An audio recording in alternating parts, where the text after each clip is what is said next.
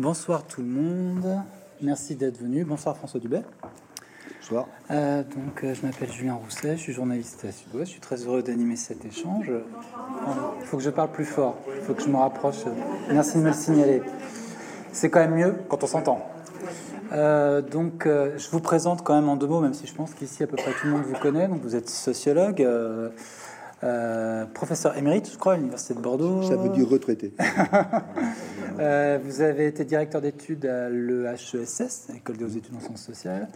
Et euh, alors, il y a- il y, a deux caractéristiques qui, sur lesquelles on insiste souvent dans votre parcours. C'est d'abord la variété des sujets que vous avez étudiés. Vous avez enquêté en sociologue sur la jeunesse, sur la, la délinquance, sur les radicalités politiques, sur le- les inégalités, sur notre perception des discriminations, sur les institutions. Euh, je vais citer quelques livres parmi ceux qui ont marqué euh, le débat public. La galère en 1987. Euh, le déclin de l'institution, c'était 2002, je crois. Euh, les places et les chances, c'était 2010, si j'ai bien relu mes notes. Plus récemment, le temps des passions tristes au seuil. Et donc, euh, tout récemment sorti, tous inégaux, tous singuliers, repenser la solidarité. C'est un, titre en trois, trois morceaux. Euh, et là, le deuxième point sur lequel je voulais revenir par rapport à votre parcours, c'est que euh, vos collègues sociologues disent de vous que dans votre travail, vous partez toujours de, des acteurs, de leur expérience et de leurs paroles. Que ça, c'est peut-être votre méthode. Voilà, donc tous, tous inégaux, tous singuliers. Donc euh, apparu au seuil, euh, et- il est apparu début mars, c'est ça hein, euh Oui, oui.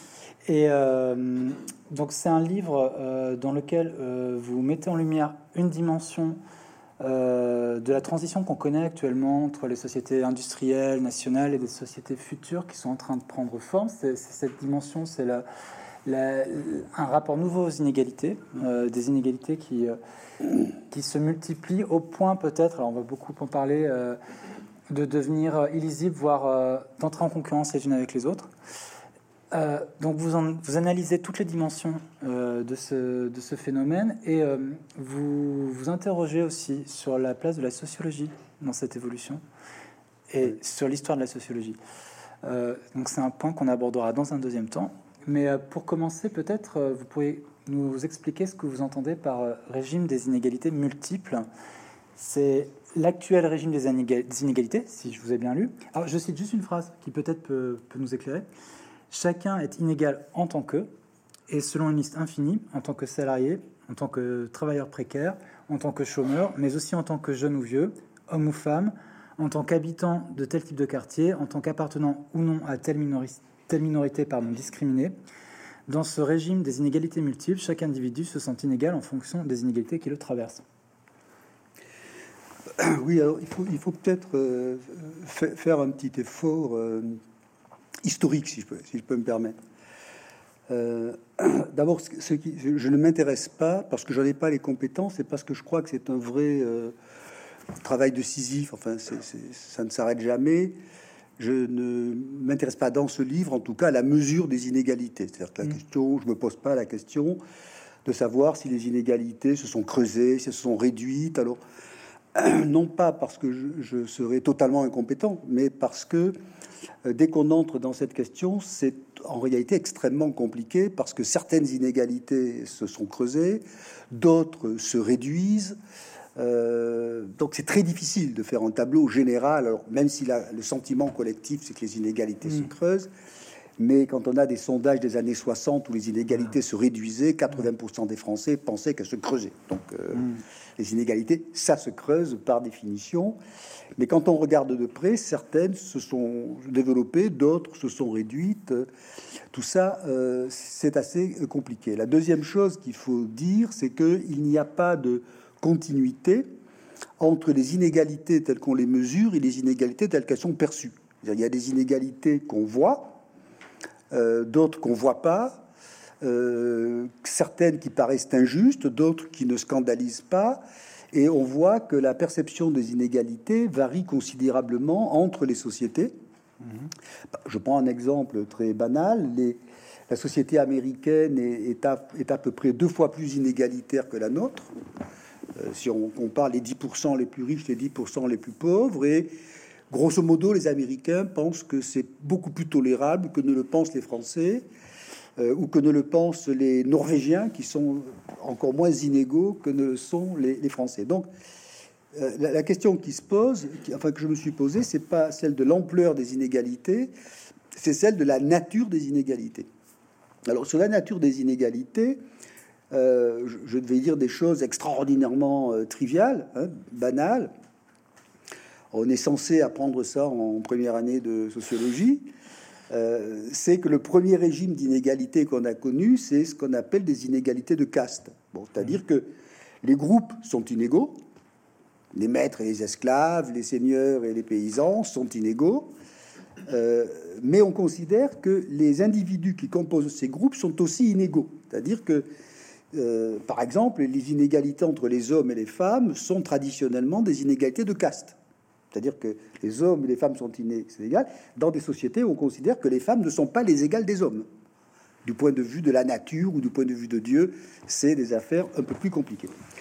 Euh, après les révolutions démocratiques, on va affirmer, et à partir de là, on va, on va, on va avoir des ennuis, si je peux me permettre, on va affirmer que tous les hommes, les femmes, ça arrivera un peu plus tard, que tous les hommes naissent libres et égaux. Et donc, on va avoir des inégalités sociales, mais entre des individus considérés par ailleurs comme étant égaux. Ce qui va nous poser des questions euh, tout à fait considérable. Comment justifier les inégalités sociales alors que les individus qui les composent sont par ailleurs considérés comme égaux?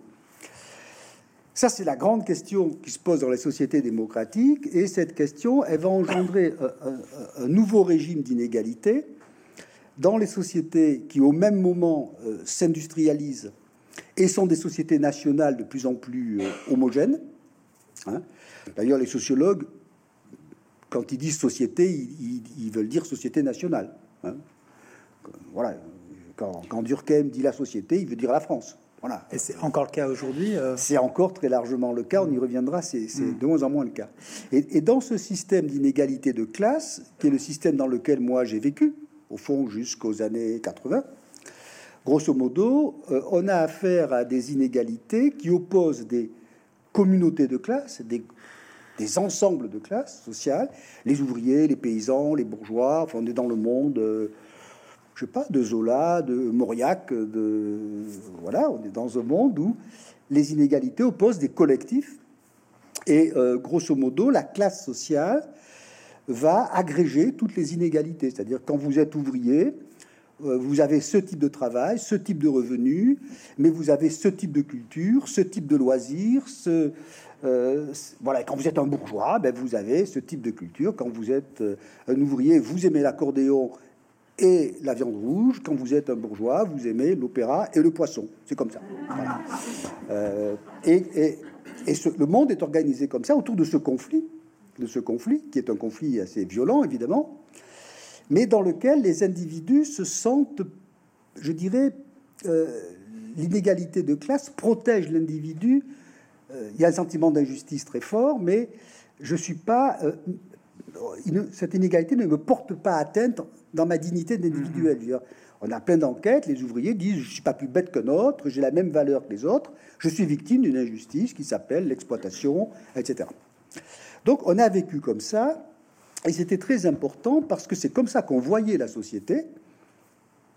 Euh, une ville comme Bordeaux, ce n'est pas bien compliqué de dire là où sont les bourgeois, là où sont les ouvriers. Il y avait même d'ailleurs euh, à Bordeaux, il n'y a pas si longtemps que ça, l'idée qu'entre la rive droite et la rive gauche, quand même, c'était un peu, euh, un peu incompatible. La lutte des classes. Voilà, c'était la lutte des classes. Et même quand on a fait le tram, il y avait beaucoup de gens qui trouvaient que ça allait faire venir un peu de, mm. voilà, de, mm. voilà. Bon, donc on était dans, dans ce monde-là. Alors pourquoi c'était, c'était, c'est comme ça qu'on voyait le monde? Pour deux raisons, je crois. Enfin, il y avait trois conséquences en tout cas. La première, alors ça vaut pour la France, pour l'Allemagne, pour l'Angleterre. J'y reviendrai peut-être moins pour les États-Unis, mhm. mais on est dans ce monde de classe et il y a euh, au fond trois, trois, euh, trois conséquences. La, la, première de ces conséquences, évidemment, c'est le poids euh, quasi automatique du destin social. C'est-à-dire, euh, l'école que j'ai connue, par exemple, il y a très très loin au siècle dernier, c'était une école de classe. Les enfants du peuple allaient à l'école élémentaire, les enfants de la bourgeoisie allaient au lycée, les filles allaient dans l'école des filles, les garçons dans l'école des garçons, et seuls les meilleurs des enfants des ouvriers pouvaient espérer aller au lycée, mais point trop n'en faut. je pourrais même donner des résultats d'enquête tout à fait sidérants dans les années 50. Ça, c'est la première chose. La deuxième chose, c'est que la représentation politique s'est faite autour de ça. C'est-à-dire que dans toutes ces sociétés industrielles, les inégalités sociales de classe ont eu une expression politique. Alors, c'est pas aussi simple que je le raconte, évidemment, mais grosso modo, la gauche et la droite. La gauche, c'est les travailleurs, les exploités. La droite, c'est les autres.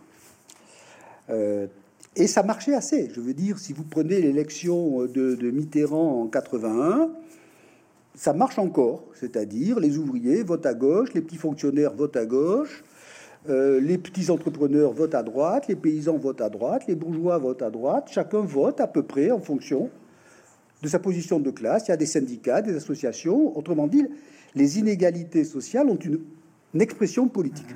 C'est très important parce qu'aujourd'hui, on n'est pas exactement dans cette situation. Et la troisième conséquence de ça, c'est qu'il y a une conception de la justice sociale qu'on a oubliée, au fond, aujourd'hui, mais qui est très différente de celle que nous avons aujourd'hui, qui est que la justice sociale consiste à euh, sur un principe de, de dette sociale, c'est-à-dire que les travailleurs produisant les richesses, il faut que les riches, les patrons, les exploiteurs, redistribuent une partie de la richesse qu'ils ont acquise de manière à réduire les inégalités entre les positions sociales. La justice sociale, qu'on appelait quand j'étais gosse le progrès social, c'était que les pauvres seraient moins pauvres, quitte à ce que les riches soient moins riches. Voilà. Et grosso modo, ça a marché. Alors, ça n'a pas marché aussi facilement que je le dis. Il y a eu en 1936 des grèves, des machins, des trucs. Euh, mais ça a marché à peu près partout. Les inégalités se sont réduites sur ce principe de solidarité. La société est une ruche au fond. Dans cette ruche nationale, j'insiste bien nationale, les abeilles qui produisent des richesses doivent recevoir une partie des richesses qu'elles ont données aux reines euh, de manière à réduire les inégalités. Mais la promesse de justice, c'est pas de changer de position sociale, c'est de réduire les inégalités de conditions sociales. C'était ça qu'on appelait le socialisme, pour dire les choses euh, simplement pour parler de choses dont on se demande si, elles, si elles ont existé. Mm. Voilà. Mais ça a marché, ça s'appelait la social-démocratie, le socialisme, le communisme, appelons ça, le travaillisme, enfin, c'était à peu près comme ça que ça Et donc, dans ce système-là, un tas d'inégalités qui aujourd'hui nous scandalisent, à juste titre, sont quasiment considérées comme des inégalités de second rang. Mm. Par exemple, les inégalités vous prenez les années 60, euh, qui ne sont pas le paradis qu'on imagine, les inégalités entre les hommes et les femmes sont considérablement plus fortes qu'elles le sont aujourd'hui. Oui, oui, il y a des mouvements féministes, mais si vous lisez, euh, je ne vous suggère pas de le lire, hein, le programme commun de la gauche, euh, c'est pas un thème dominant. Voilà. Les inégalités entre les immigrés et les Français, elles sont souvent plus scandaleuses qu'elles ne, qu'elles ne sont aujourd'hui, avec les bidonvilles, des mhm. trucs euh, quand même pas terribles. Mais c'est des inégalités de second rang, parce que ce qu'on voit d'abord, c'est des inégalités de classe. Mon hypothèse, qui est pas bien bouleversante, c'est de dire, pour un tas de raisons tenant aux transformations économiques, fondamentalement aux transformations économiques, transformation de la production, aussi probablement pour des raisons tenant à l'extension de la culture de masse qui fait que les cultures de classe ont été remplacées par des cultures de masse hiérarchisées. Hein. Euh, je veux dire, tout le monde a une voiture, mais pas la même. Mm. Alors que dans le vieux monde industriel, il y a le patron a une voiture, les, le voyez a un vélo. Bon, euh, donc, pour toutes ces raisons, l'école aussi a joué un rôle considérable là-dedans, on y reviendra. Euh, ce système a explosé. Mhm. Ce système a explosé. Euh, je voyais même l'affiche d'un candidat trotskiste, là, tout à l'heure, euh, dont j'oubliais le nom, euh, qui parle au nom des jeunes, au nom des minorités. Mais le mot classe, a, même pour lui, Ah oui, oui. a, a- le- le mot- a disparu. Il dit travailleuse, ce qui n'est pas exactement. Bon. Donc, on est rentré dans un régime d'inégalité aujourd'hui, mais c'est pas simplement français, où euh, les, les inégalités se sont individualisées. C'est-à-dire que quand vous faites des enquêtes, les gens vous disent je suis inégal en tant que. Je suis inégal sur donc toute la liste d'inégalités que vous avez euh, évoquées, mais on pourra en rajouter. euh, les Gilets jaunes disent je suis inégal parce que je vis dans le Médoc. Je suis inégal en tant que femme, même si par ailleurs je suis cadre supérieur. Je suis inégal en tant qu'immigré, même si par ailleurs j'ai du boulot. Je suis inégal en tant que vieux, en tant que jeune, en tant que. Et chacun d'entre nous a un pet en travers, si je peux me permettre de, ce point de vue-là. Moi aussi, faut- On est tous inégaux de quelqu'un. j'ai beau me forcer, bon, hein. Euh, voilà, on est tous inégaux en tant que. Donc l'expérience des inégalités est devenue une expérience individuelle. Euh, ça, ça, c'est absolument fondamental. Alors ça, ça a plusieurs conséquences. Euh, D'abord, euh, évidemment, il y a une conséquence qui est très, très spectaculaire, c'est que le système de représentation politique, les travailleurs votent à gauche, les patrons votent à droite, pif, ça a explosé aujourd'hui. Le bobo vote écolo, social-démocrate, le prolo ne vote pas ou vote euh, vert. euh, euh, enfin bon, c'est le bordel. Voilà. Euh, Les classes populaires votent à droite. des classes populaires qui votaient à gauche votent à droite. euh, Voire très à droite. Et pour des raisons extrêmement diverses, etc. etc. L'autre conséquence, évidemment, c'est que je me compare sans cesse aux autres, ce qui fait que l'émotion politique dominante aujourd'hui, c'est le sentiment d'être méprisé. Tout le monde est méprisé. Euh, les gilets jaunes sont méprisés, les profs sont méprisés, les, facteurs sont méprisés, moi-même je suis assez méprisé. Euh, tout le monde se sent méprisé parce que ça veut dire quoi? Si je- j'arrête de plaisanter, ça veut dire que l'inégalité dont je suis victime est devenue invisible. On me voit pas. On me voit pas dans la singularité de mes inégalités et d'inégalités qui se constituent moins sur le mode du destin, c'est un peu subtil, mais que sur le mode du parcours. Bon, je vais prendre un exemple extrêmement simple. Quand vous êtes dans l'école républicaine jusqu'aux années 60, grosso modo, votre destin scolaire est fixé par votre naissance. Et ceux qui font pas d'études se sentent victimes d'une injustice, mais ils se sentent pas humiliés. C'est comme ça. C'est comme ça. Voilà. Aujourd'hui, les inégalités scolaires restent très fortes, mais se constituent par un dans un parcours singulier. Je rentre en sixième, je suis pas dans la bonne quatrième, je fais pas le bon bac, je fais pas le bon machin. À la fin de ces petites inégalités qui s'accumulent dans mon parcours, les inégalités restent grosso modo les mêmes. C'est toujours les mêmes qui font euh, Polytechnique et c'est toujours les mêmes qui, qui vont au lycée professionnel où ils n'avaient pas voulu aller. Mais ils n'y sont pas allés par, le, par un destin, ils y sont allés à l'issue d'un parcours singulier. Je ne sais pas si... Euh, Dans, dans l'illusion d'avoir choisi. en Et tout ce cas. parcours singulier, ben, il tient à ma naissance, à mes origines, à un tas de facteurs, chaque fois singulier. Je veux dire, par exemple, le fait d'être un enfant d'ouvrier immigré, ça vous donne des chances collectives de moins réussir à l'école, mais beaucoup d'entre eux réussissent. Donc c'est bien. Et d'ailleurs, ceux, ceux qui réussissent pas leur en veulent, parce que le fait qu'ils réussissent montre que ils auraient pu réussir.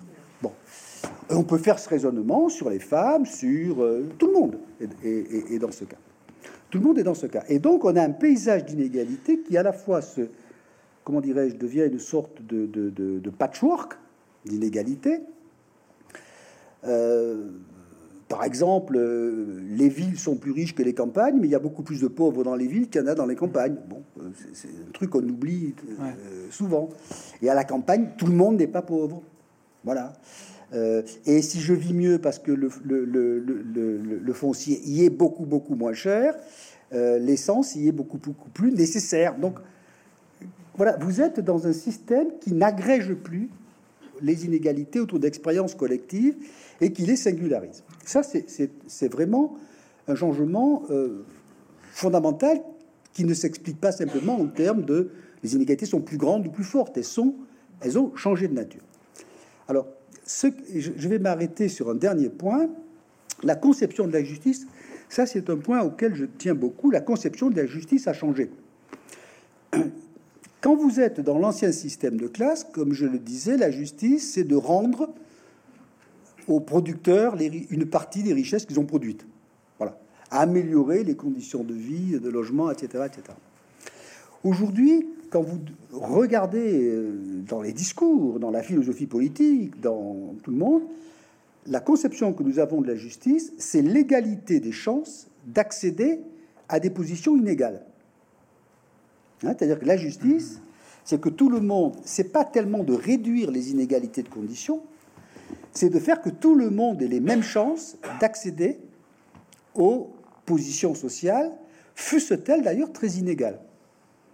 Alors ça, évidemment, l'école là-dessus a joué un rôle décisif, puisque, au fond, l'image que nous avons de la justice est celle d'une sorte de compétition sportive parfaite. voilà, la compétition s'ouvre, on est tous que égaux, gagne. que le meilleur gagne, et si le meilleur euh, gagne, il, ramasse la prime. Euh, personne ne va le contester. J'ai monté ma boîte, j'ai des diplômes. Euh, et donc, il y a un problème pour la solidarité, si je peux me permettre, parce que dans l'ancien système, quand vous êtes riche, vous devez quelque chose aux autres, puisque vous leur devez quand même votre richesse, entre guillemets. Tandis que là, si vous ne devez votre succès qu'à votre mérite, un, vous devez rien aux autres, et deux, ceux qui n'ont pas de mérite n'ont qu'à se débrouiller avec leur culpabilité, leur sentiment de mépris, et il faut bien le dire, leur ressentiment et leur haine.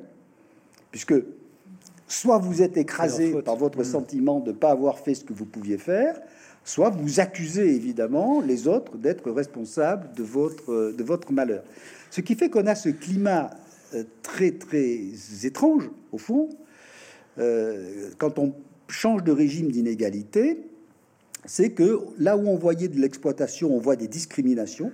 On voit des discriminations partout. Je signale d'ailleurs que euh, la définition légale de la des discriminations en, en 2000, c'était quatre critères de discrimination qu'on pouvait faire valoir devant la justice, qui étaient le sexe, la sexualité, la religion et la race. Aujourd'hui, on est à 22. 22 critères de discrimination, ça veut dire que toute inégalité est une discrimination. Je suis trop grand, je suis trop gros, je suis handicapé, je suis, je vis à la campagne, j'ai de l'accent. tout fait discrimination. Tout ce qui était, on a transféré. Je, sais pas si vraiment tout ce qui était exploitation devient discrimination. Et donc il y a une sorte de concurrence des discriminations ce qui a d'ailleurs un effet, mais on va peut-être en reparler, de retour du refoulé, c'est que ceux qui sont pas discriminés finissent par dire N'étant pas discriminé, je le deviens puisque je ne peux faire valoir aucune discrimination. C'est le Trumpisme, si vous voulez. Hein. je suis pauvre, maltraité dans les Appalaches, et on fait rien pour moi parce que je suis pas noir, euh, mexicain, etc. Donc je déteste tout le monde. Et donc on est dans un système où on finit par en vouloir aux riches, mais aussi en vouloir aux plus légèrement plus aux plus pauvres, euh, aux assistés, aux feignants, euh, aux étrangers, etc., etc. Donc, voilà, je crois que ça, ça, ça s'explique par, par, cette transformation profonde des inégalités quand on sort de la société industrielle, c'est-à-dire des sociétés de mobilité, des sociétés où rien n'est fixé. Je, prends un exemple pour bien me faire comprendre. Euh, qui, est, qui, qui, est, vaguement technique, mais rassurez-vous, c'est pas compliqué. Si vous considérez la mobilité sociale en distinguant, disons, quatre catégories. En haut, le milieu supérieur, le milieu inférieur et, et inférieur. Grosso modo, il y a très peu de mobilité sociale, c'est-à-dire qu'on reste dans sa catégorie. Bon.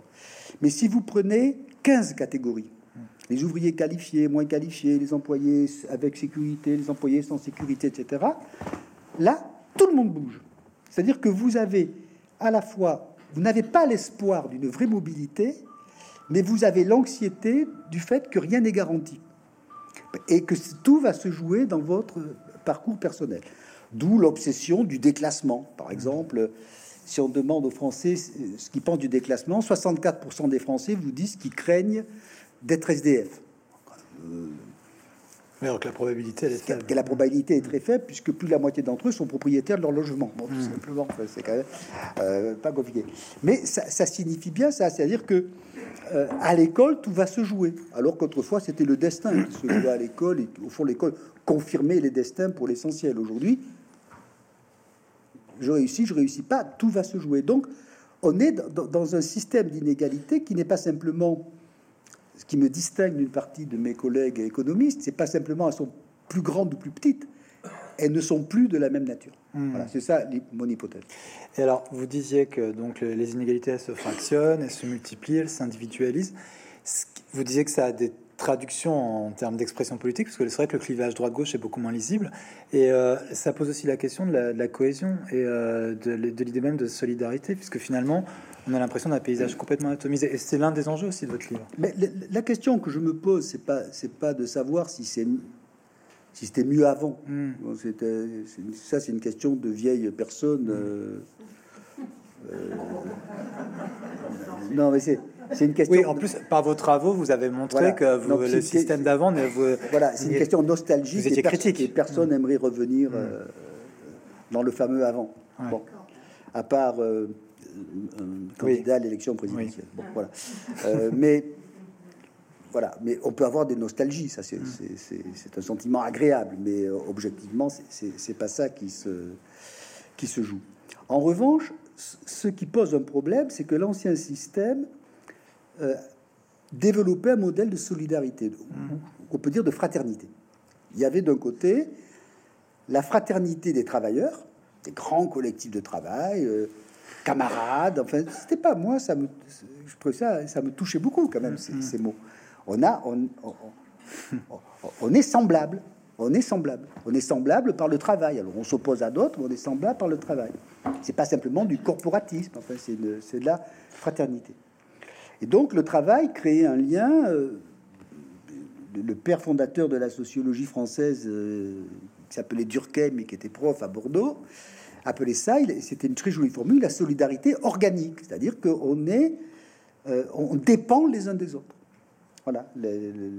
D'ailleurs, quand, j'étais gosse, c'était une image qu'on avait, c'est-à-dire que les paysans faisaient du blé, les ouvriers des voitures, et tout le monde dépendait de tout le monde.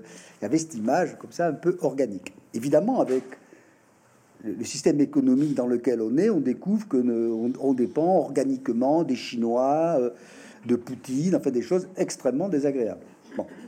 Donc le lien organique, euh, les mutations du capitalisme l'ont quand même euh, cassé. Et puis la seconde chose, la, dimension symbolique de la solidarité, alors ça c'est un thème qu'on n'aime pas trop aborder parce qu'il est désagréable, parce que ceux qui s'en saisissent, de mon point de vue, ne sont pas des gens très agréables. Mais quand même, le, la le sentiment de fraternité qui était d'abord un sentiment religieux. Nous sommes frères parce que nous sommes les, fils du même Dieu. C'était quand même euh, ça, la fraternité religieuse, et les sœurs étant euh, un peu moins fraternelles d'ailleurs que les, que les frères. Euh, ce sentiment a été remplacé évidemment par la nation. La nation, c'était l'idée que je fais des sacrifices pour des gens que je ne connais pas mais dont je suis semblable.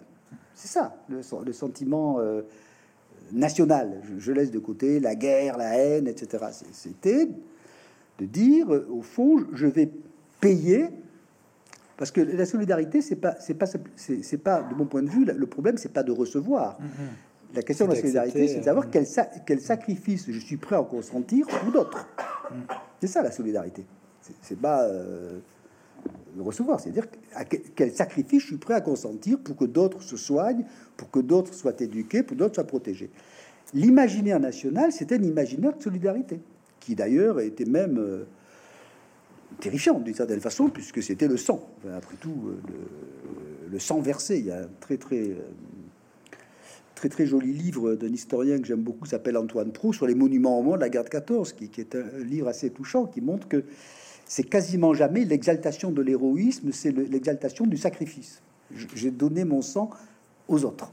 C'est ça. Bon, l'imaginaire national, c'était de dire il y a quelque chose comme une histoire et une culture nationale avec des, même des aspects un peu étranges du style les, frontières naturelles. Ça, c'était.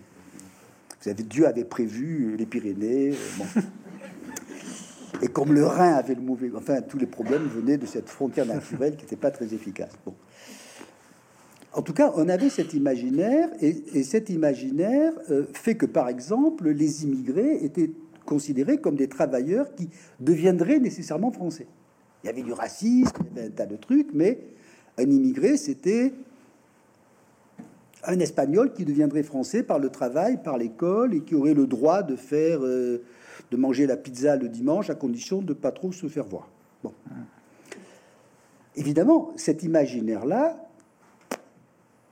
est en train. Alors, je crois que la nation continue à exister. Ah, vous en parlez beaucoup. Bien évidemment. Ça m'a surpris d'ailleurs. Mais cet imaginaire national, évidemment, il a complètement explosé parce que les cultures de masse sont des cultures complètement euh, internationales. Je veux dire, vous regardez Netflix ou je sais pas quoi, c'est pas. Euh, vous regardez pas tous les soirs Jean Gabin et Jean-Paul Belmondo. Voilà, euh, ça a explosé. Les gamins écoutent des trucs qui n'ont rien de national. Et puis, les, le droit à l'identité s'est complètement affirmé, développé, ce qui fait que vous avez aujourd'hui beaucoup de gens qui disent, mais au fond, est-ce que ça vaut la peine de faire des sacrifices pour des gens dont je suis pas sûr qu'ils sont semblables? Voilà, je suis pas sûr qu'ils sont semblables. Donc ce cadre national, il avait un mérite quand même de votre point de vue. Alors donc, bien qu'excluant une partie de. Ben, je, je, crois que la dimension, mais ça pose un problème très très très compliqué, c'est que la solidarité suppose une dimension symbolique. Hmm. Voilà. Je pense que les Ukrainiens seront très solidaires hmm. parce que c'était pas une, nation très intégrée, très sympathique, l'Ukraine, mais brutalement, ça va le devenir. Je sais pas, de manière tragique. Mais, mais vous comprenez, c'est-à-dire que on, voit, et ça, c'est pas une affaire française. Je veux dire, euh, euh, les Anglais, les Américains, les, les, les, Allemands. Vous imaginez les Allemands qui sont pleinement allemands avec des noms turcs. Si vous aviez dit ça à Herder, enfin, grand philosophe allemand de la fin du XIXe siècle, il aurait dit vous êtes malade. C'est pas possible. Donc aujourd'hui, les, dimensions fonctionnelles de la solidarité, l'économie, etc., et les dimensions symboliques sont quand même, de, mon point de vue, de plus en plus faibles. Et ça se manifeste d'ailleurs dans les programmes électoraux, mais je peut-être pas consacrer la soirée à ça, mais qui ciblent de plus en plus des, des, cibles, justement. Des cibles, mmh. c'est-à-dire je cible telle catégorie, tel, tel groupe, tel groupe culturel, tel truc, parce qu'il faut bien faire tenir ensemble des choses qui ont tendance à, au fond, à, se séparer, à s'autonomiser. Mmh. Donc on est dans un moment qui n'est pas nouveau dans l'histoire, où un vieux régime d'inégalité est en train de s'épuiser, et on, a le sentiment, évidemment, de vivre dans un, dans un truc assez, assez compliqué, pénible, parce que d'une certaine manière, on, a beaucoup de mal à en percevoir les mécanismes et ce qui pourrait permettre d'agir collectivement là-dedans. Et euh, oui, et l'articulation, genre, race, classe, elle n'est pas toujours simple en fait, euh, aussi bien pour les penseurs que pour ceux qui sont des praticiens de la politique. On voit que c'est. Mais on, le voit par exemple sur cette histoire qui, dans, le jargon de, ma profession, s'appelle l'intersectionnalité. Mmh. C'est une chose que, qui, qui, me, qui, pour moi, est un peu étrange parce que euh, d'un côté, dire euh, vous êtes un homme qualifié, vivant à la campagne euh, hétérosexuels, etc., etc., blanc ou noir, etc. Bon, c'est pas une nouveauté. Les sociologues ont toujours su faire ce qu'on appelle de l'analyse multivariée. Mmh. C'est-à-dire, euh, je, mets les gens dans des colonnes et je, calcule euh, l'influence des trucs. Mais ce qui est nouveau aujourd'hui, c'est que vous avez une pensée sociale qui part de l'expérience d'une minorité et recompose une image de la vie sociale à partir de cette expérience. C'est-à-dire que je vais agir en tant que femme homosexuelle noire. Je vais agir en tant que jeune musulman blanc. Je vais agir en tant que euh, paysan du Languedoc avec six siècles d'enracinement local. Vous avez une, action, une représentation de la société qui, s'est elle-même, de mon point de vue, qui s'est elle-même un peu fractionnée. Mm, mm. Je ne sais pas si... Euh, euh, oui, et qui permet pas un discours collectif. évidemment, on finit par la concurrence des, victimes. Hein. Il y a eu une petite querelle qui n'a pas un, intérêt considérable dans le monde des sociologues, mais de gens qui se qui s'insultaient en disant moi je crois que c'est d'abord les classes sociales, moi je crois d'abord que c'est les races. Bon, évidemment, c'est absurde. Il faut les deux. Ah ben, et, oui, mmh. euh, oui, oui. Alors justement, c'est les deux, voire les trois, voire les quatre. Vous, vous, en venez au, à la question des, des, des, sciences sociales. Vous vous rappelez dans votre livre que la sociologie, son apparition est très liée à l'apparition aussi de ce cadre euh, industriel, euh, démocratique, de la modernité. Alors finalement, je me suis dit, si on va au bout de votre raisonnement, est-ce que la sociologie, c'est pas terminé? Ben, c'est très embêtant pour moi de dire ça, parce que comme moi-même je suis en train de me terminer, il y, a quelque chose d'un peu... Euh, c'est une tendance un peu désagréable de dire... Euh, j'étais musicien, je, vieillis, la musique va disparaître avec moi. Donc c'est quand même un peu, un peu désagréable. Mais si on, si on, est, si on est sérieux, c'est quand même une question qui se pose. En tout cas, un certain type de pensée sociale va se terminer. La, sociologie, historiquement, c'est des gens qui, disaient euh, on a vécu dans des sociétés d'ancien régime, fondamentalement, c'est-à-dire des sociétés placées sous l'autorité de, de, Dieu et de la tradition. C'est ça qui faisait des sociétés. Bon. Dieu disparaît, enfin, il disparaît, il cesse d'organiser la vie sociale, il disparaît pas, mais il cesse d'organiser la vie sociale, et toute la modernité, c'est la, la destruction permanente des traditions. Donc vous avez à ce moment-là toute une pensée sociale qu'on a oubliée, mais qui dit c'est, la fin du monde, c'est la fin des haricots, euh, c'est le marché, euh, il y aura plus que, des, que, des, que du marché, de la violence, de l'exploitation pure et dure. Au fond, la modernité, c'est la destruction du monde social et c'est une forme de barbarie, qui, est une pensée qui a toujours euh, existé un peu chez les sociologues, cette, qui est légitime, hein, même dans cette peur de d'être dans un monde euh, dominé par euh, les, lois, les seules lois du marché, le seul égoïsme, etc., etc. Bon, c'est un thème une question qui se posait, par exemple, c'est comment fonder la morale quand il n'y a plus Dieu? Ces questions mhm. euh, qui aujourd'hui nous paraissent un peu étranges. Mais bah, la République était une forme de réponse. Alors la République, elle a trouvé une réponse euh, euh, assez, assez particulière. Mais en tout cas, ces questions-là. Les sociologues, c'est les gens qui disent c'est pas ça qui se passe. Il se construit un monde. Il se construit un monde autour de valeurs partagées, la nation. On va d'ailleurs en France confier à l'école la fonction de remplacer l'Église. C'est-à-dire que j'avais écrit un bouquin que, vous avez cité qui m'avait beaucoup amusé, qui montrait que l'école républicaine avait combattu l'Église au fond en, continuant le modèle institutionnel de l'Église. C'est-à-dire que l'école républicaine fabriquait des républicains comme l'Église fabriquait des croyants. Enfin, c'est quelque chose de, cet ordre. Et puis il y avait cette idée que le capitalisme, c'était à la fois la lutte des classes, mais que c'était à la fois une, société organique, c'est-à-dire qu'il y avait des communautés de travailleurs, des, intérêts communs entre les patrons et les ouvriers, une confiance dans la technique, etc. Donc les sociologues ont, représenté la société comme une sorte d'organisme euh, et de communauté. En général, les sociologues étaient des gens bien et disaient que tout ça tenait parce qu'il y avait un système démocratique. C'est-à-dire que la confiance très forte, c'était de dire la démocratie, c'est ce qui transforme du conflit en intégration sociale.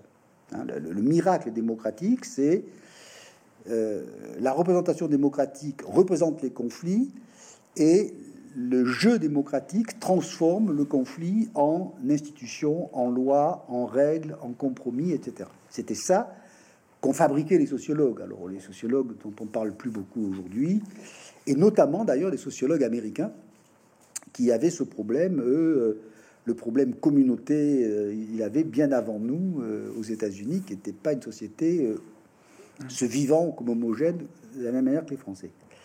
Évidemment, aujourd'hui, la, sociologie n'est. Ce qui fait que la sociologie, si vous voulez, était une sorte de théologie de la société. Mmh. C'était la, la représentation philosophique de, l'idée de société. Moi, quand j'ai appris la sociologie, c'est comme ça que je l'ai appris, qu'on soit marxiste ou qu'on soit pas marxiste, c'est comme ça qu'on voyait les choses.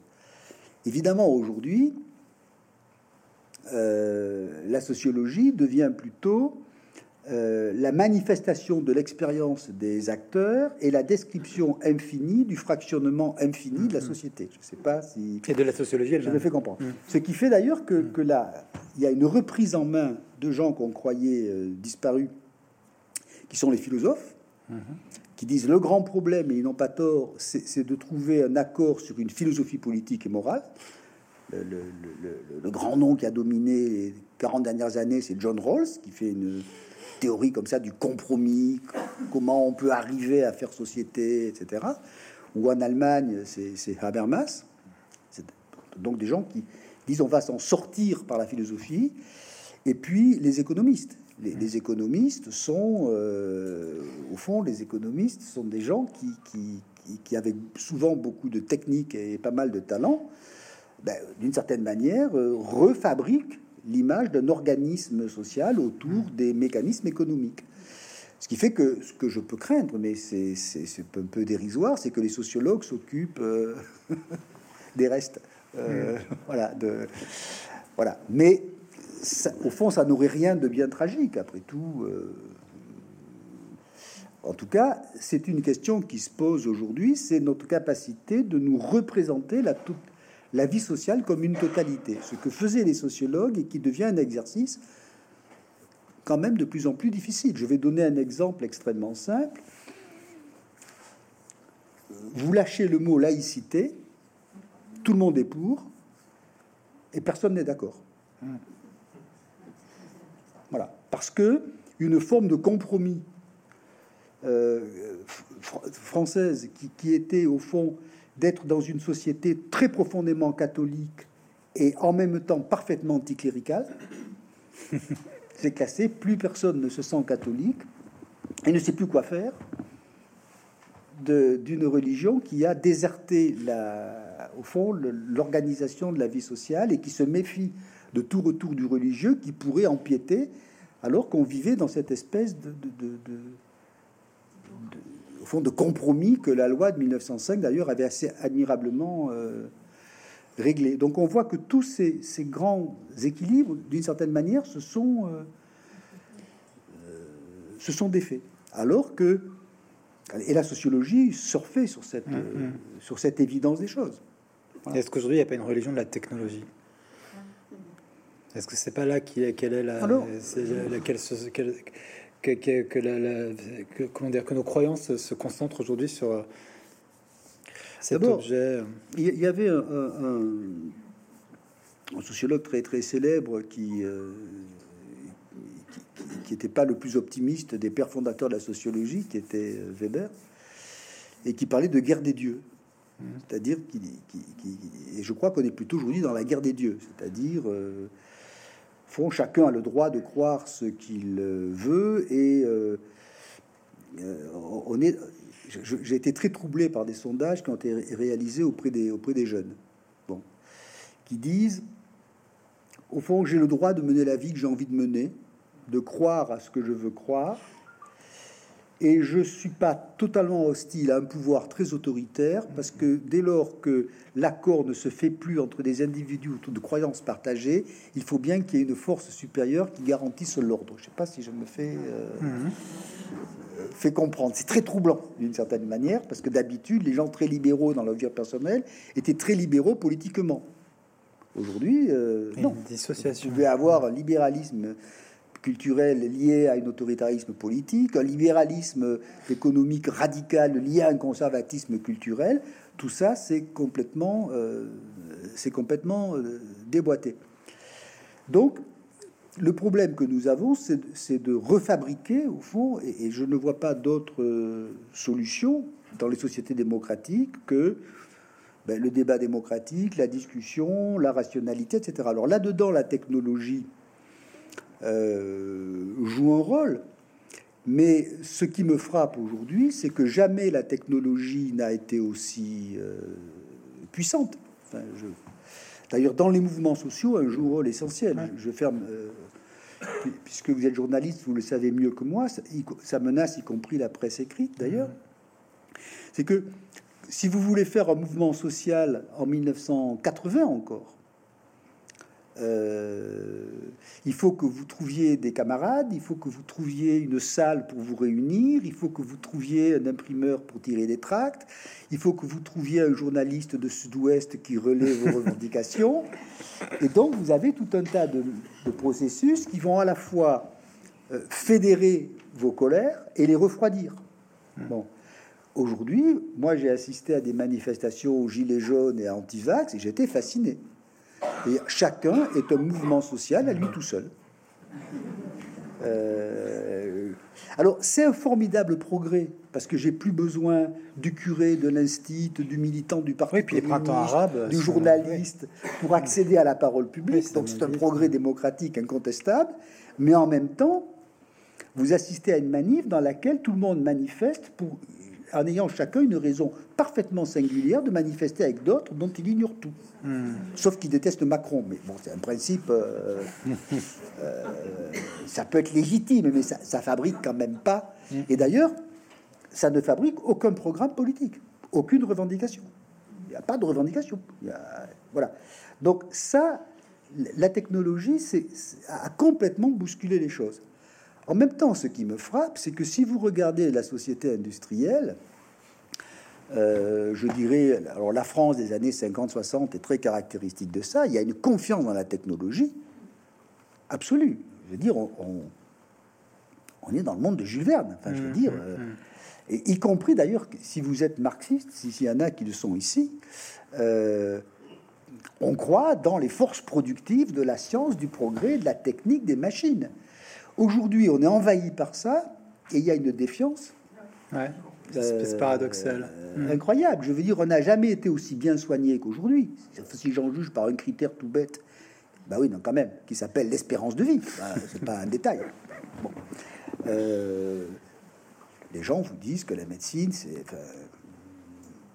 des foutaises. Vous voyez Donc, euh, les, ce, que mon maître Alain Touraine appelait les garants métasociaux, c'est-à-dire les, croyances euh, qui structuraient, des, ont quand même euh, énormément, énormément euh, faibli. Et je suis frappé par l'espèce de disjonction que nous avons entre nos expériences personnelles et nos représentations collectives.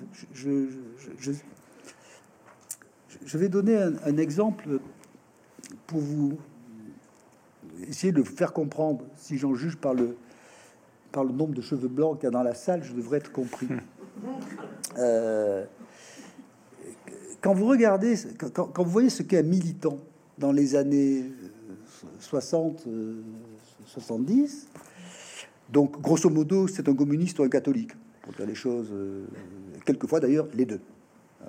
À la fois c'est quelqu'un qui, a un engagement moral et politique et, qui essaie, plus ou moins, d'avoir une, une pratique personnelle conforme à ses engagements.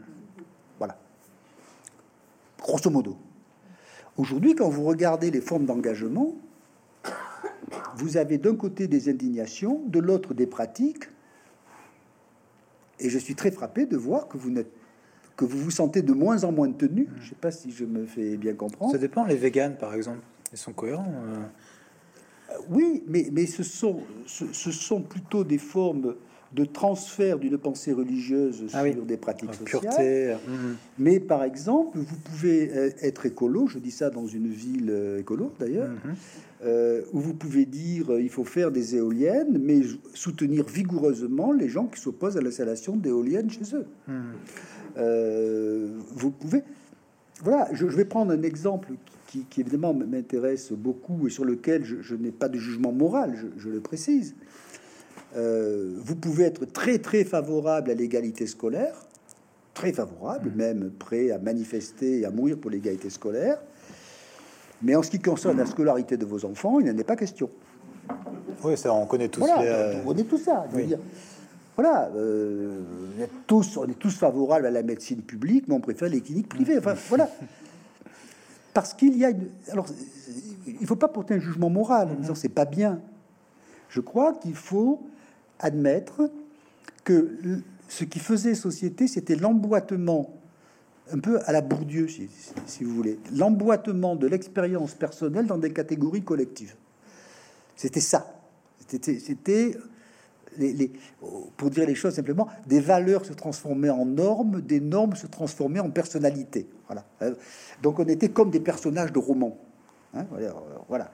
Aujourd'hui, ce, ce mécanisme ne, ne- ne- ne fonctionne pas. Donc vous avez, même au niveau des individus, des, des, des- des- des choses qui sont cassées, alors qui sont, au fond, qui sont quand même le triomphe de la liberté. Donc c'est très bien. Moi, je ne suis pas hostile. Mais on voit bien que ça pose, ça pose euh, au fond un, un problème de vivre ensemble. Pour dire. Alors justement, vous parliez tout à l'heure de disjonction à propos des jeunes, qui en effet euh, ont des aspirations assez libertaires, tout en étant assez, en paraissant moins intransigeants, on va dire, sur la, la, nature démocratique des institutions. Est-ce que vous êtes inquiet pour le, la démocratie en elle-même? Est-ce que vous pensez que il pourrait arriver qu'on passe à autre chose qu'à la démocratie? Ben, je, je- alors c'est très difficile parce qu'aujourd'hui on a, on a quand même des événements euh, qui, qui font que ce genre Ouais. de discussion, Mm. c'est très agréable de les avoir, Mm, mais on peut se dire c'est un petit peu dérisoire Oui. quand même. C'est- des problèmes importants, mais bon, il y en a. euh, Il y a quand même un type qui dit j'appuie sur le Mm. bouton. euh, bon, donc j'ai le sentiment qu'on a une discussion intellectuelle en 1939. Je sais pas. Ouais. Vous voyez, bon, c'est- ça crée ça crée un sentiment un peu étrange.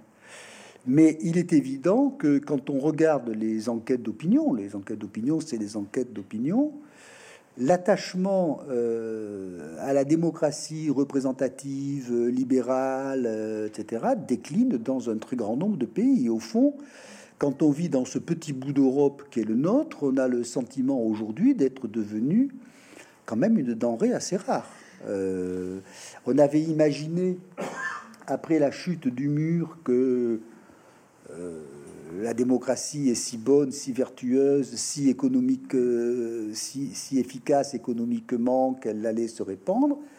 Je rappelle qu'il y a encore quelques, mo- quelques, quelques mois en Italie, on avait un gouvernement avec Salvini, qui est un, héritier de Mussolini, et un parti populiste euh, totalement délirant qui était majoritaire. Et bon, ils, ils sont tombés du bon côté, mais ouf, si je peux me permettre, euh, Trump n'est pas mort. Euh, moi qui connais bien l'Amérique latine et vous aussi, euh, on ne peut pas dire que c'est le triomphe de la démocratie. Mais en. Donc France- en la, France, démocratie, c'est quand même un truc très, très, très, qui- enfin, qui demande des ingrédients très, très particuliers. Et on peut quand même avoir le sentiment que oui, il y a des menaces, euh, enfin, de, de mon point de vue, mais je ne veux pas dramatiser parce Mhm. que c'est- se passe des choses tellement pires. Mais oui, il y a des menaces pour la démocratie. Je vais donner un exemple extrêmement simple, sans vouloir rentrer dans une discussion politique. Après tout, euh, les Corses sont Corses. Je n'ai pas personnellement une sympathie formidable euh, pour, pour ça.